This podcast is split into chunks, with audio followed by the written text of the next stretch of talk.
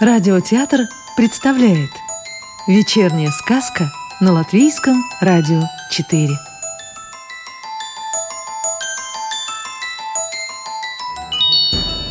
Сегодня слушаем сказку Иманта Зедониса в переводе Нины Бать.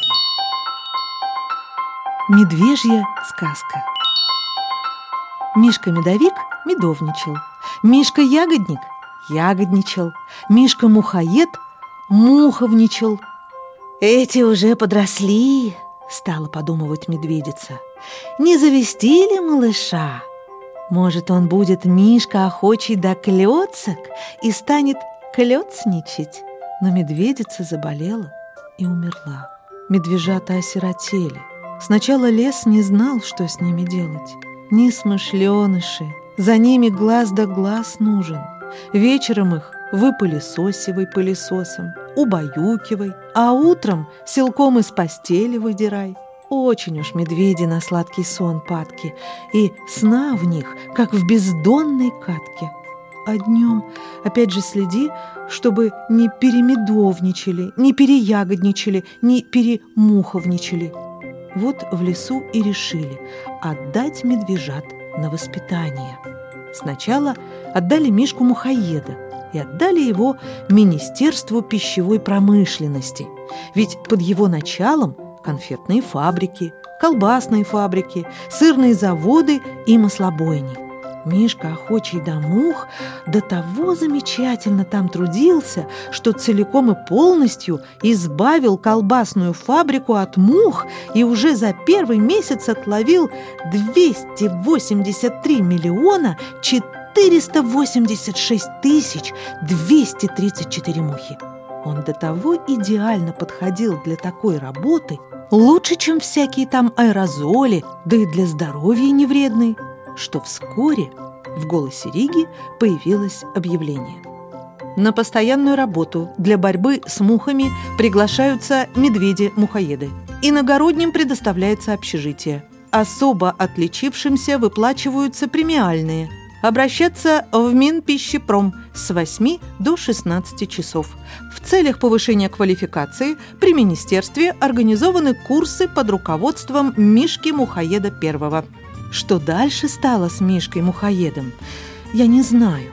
Но когда смаривает меня после полуденная дрема, и мухи едят меня поедом, а я их ловлю и все никак не могу поймать, то всегда вспоминаю Мишку охочего до мух и думаю, обратился кто по объявлению в Минпищепром или не обратился.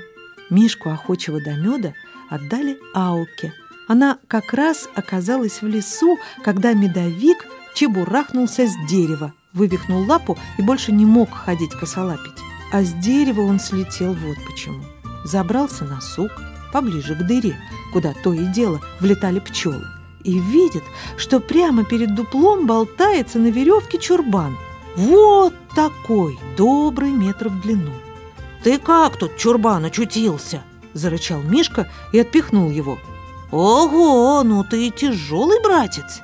а тяжелый братец раскачнулся на веревке и снова подлетел к самому медоедскому носу.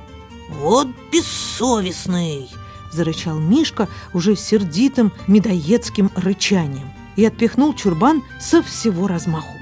А чурбан тоже со всего размаху, медовику по боку. Да, так, что у того дыхание перехватило.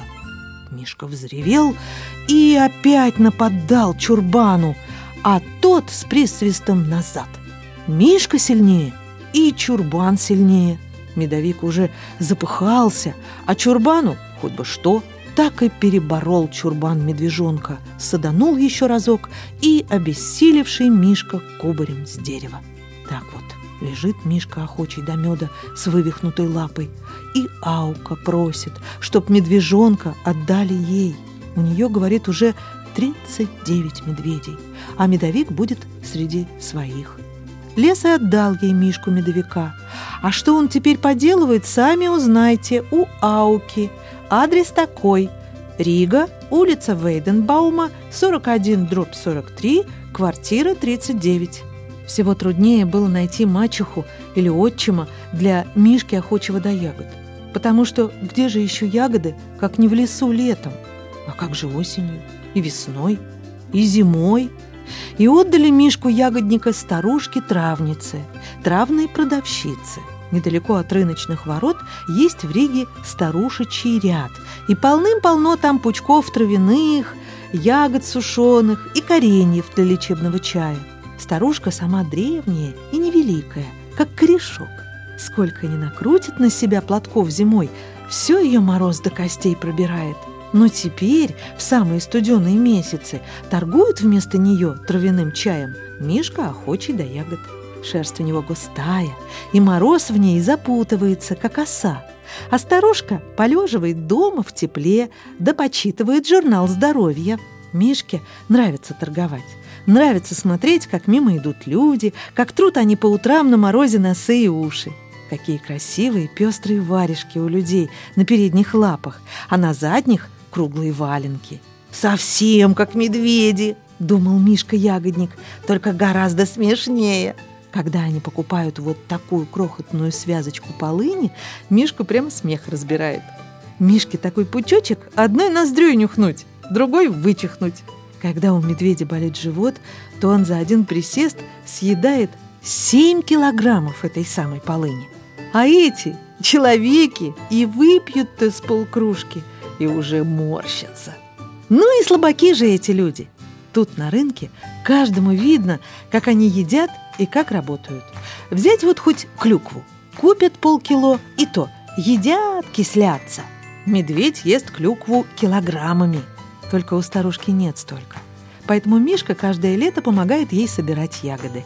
Медвежьи лапы – точно машина, точно ягодособиралка с такими загребущими когтями. Загребают чернику и бруснику на добрый метр вширь и сыпят в корзинку. Старушка не нарадуется, что у нее медведь такой работящий. Этой зимой она подкармливает его сушеной рябиной, черникой и можжевеловыми ягодами. Скупая, конечно, еда, но ведь медведи зимою и едят мало. Бывает, Мишке захочется полакомиться чем-нибудь сочненьким. Тогда он нанимается в магазин разгружать продукты, чтобы получить за работу, скажем, какую-нибудь коробку чернослива. Чернослив Мишка называет ягодинки, лягушачьи икринки – «Это ягодинки лягушачьи икринки», — сказал он, и первую пачку заработанного чернослива высыпал дома в ванночку. Чернослив разбух в воде и к утру стал гладким и круглым. А Мишка радуется. «Скоро будут лягоды!»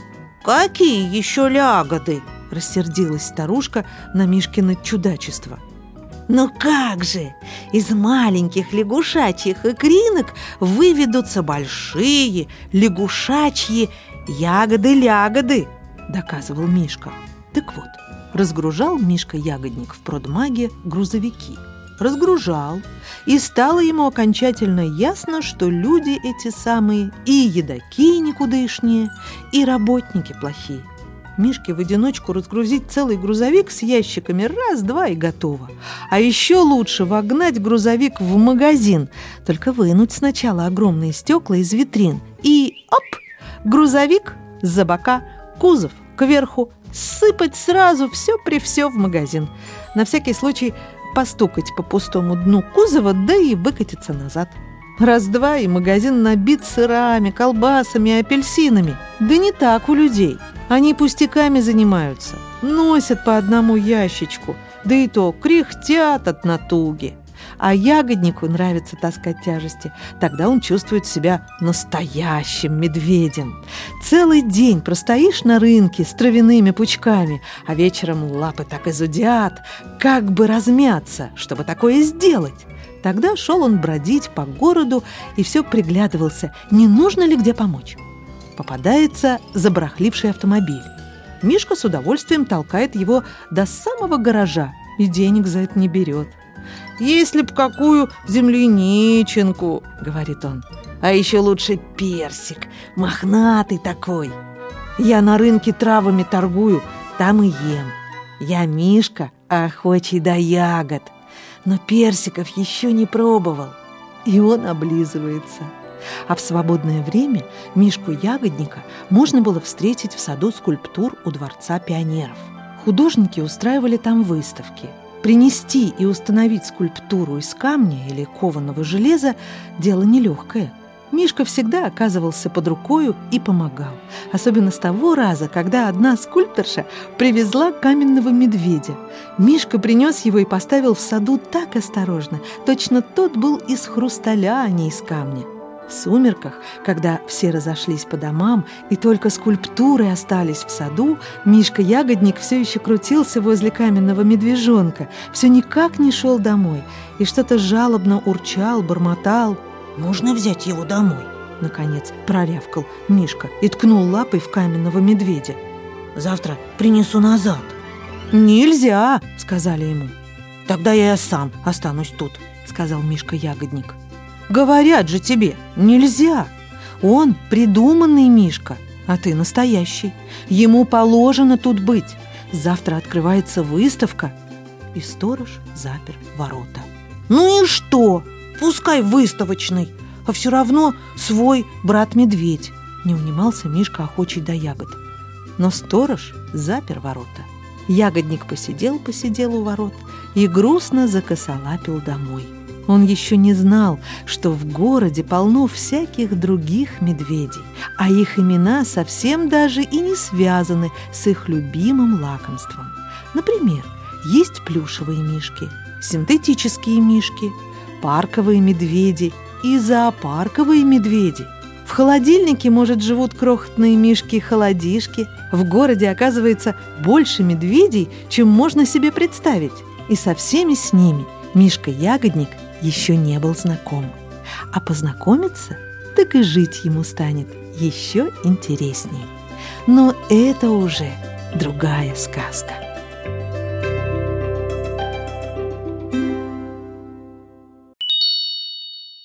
Сказку читала Илона Ехимович. Новую волшебную историю услышите завтра.